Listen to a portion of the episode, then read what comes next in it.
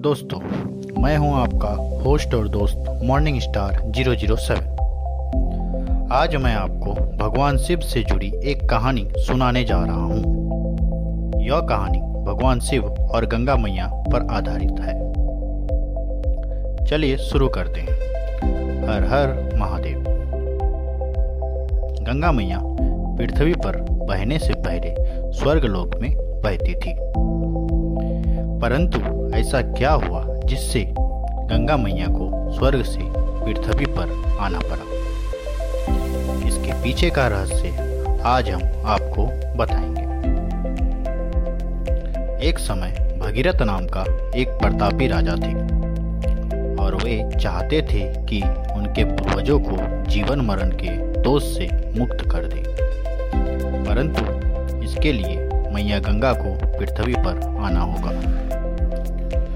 उन्होंने अपनी इस इच्छा को पूरी करने के लिए माँ गंगा की घोर तपस्या की और माँ गंगा को प्रसन्न कर उनसे पृथ्वी पर आने का आग्रह किया। मैया गंगा ने राजा भगीरथ का इच्छा को स्वीकारते हुए कहा, पुत्र, मैं तो पृथ्वी पर आ जाऊँगी। परंतु पृथ्वी मेरे प्रवाह को संभाल नहीं पाएगी। इस बात को सुनकर राजा भगीरथ सोच में पड़ गए। तब मैया गंगा ने भगीरथ से कहा, पुत्र, तुम भगवान शिव की तपस्या करो। वही अब तुम्हारी समस्या का निवारण कर सकते हैं।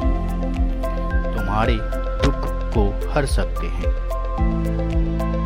फिर भगीरथ ने भगवान शिव को घोर तपस्या करके उन्हें प्रसन्न कर लिया।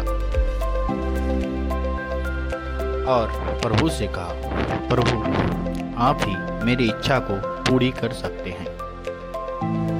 सबके दुखों को दूर करने वाले हमारे भोले शंकर अपने भक्त की इच्छा को कैसे पूरा नहीं करते? जैसे ही माँ गंगा पृथ्वी पर आने लगी प्रभु ने उन्हें जटाओं में धारण कर लिया। फिर गंगा मैया उनके जटाओं से पृथ्वी पर अवतरित हुई। हर हर महादेव। दोस्तों, ये मेरा पहला पॉडकास्ट है। मैं इसी प्रकार अन्य कहानियाँ जो हमारे देवी देवताओं से संबंधित है, लाते रहूँगा। अगर आपको पसंद आए तो मेरे पॉडकास्ट को लाइक करें और मुझे सुनते रहें।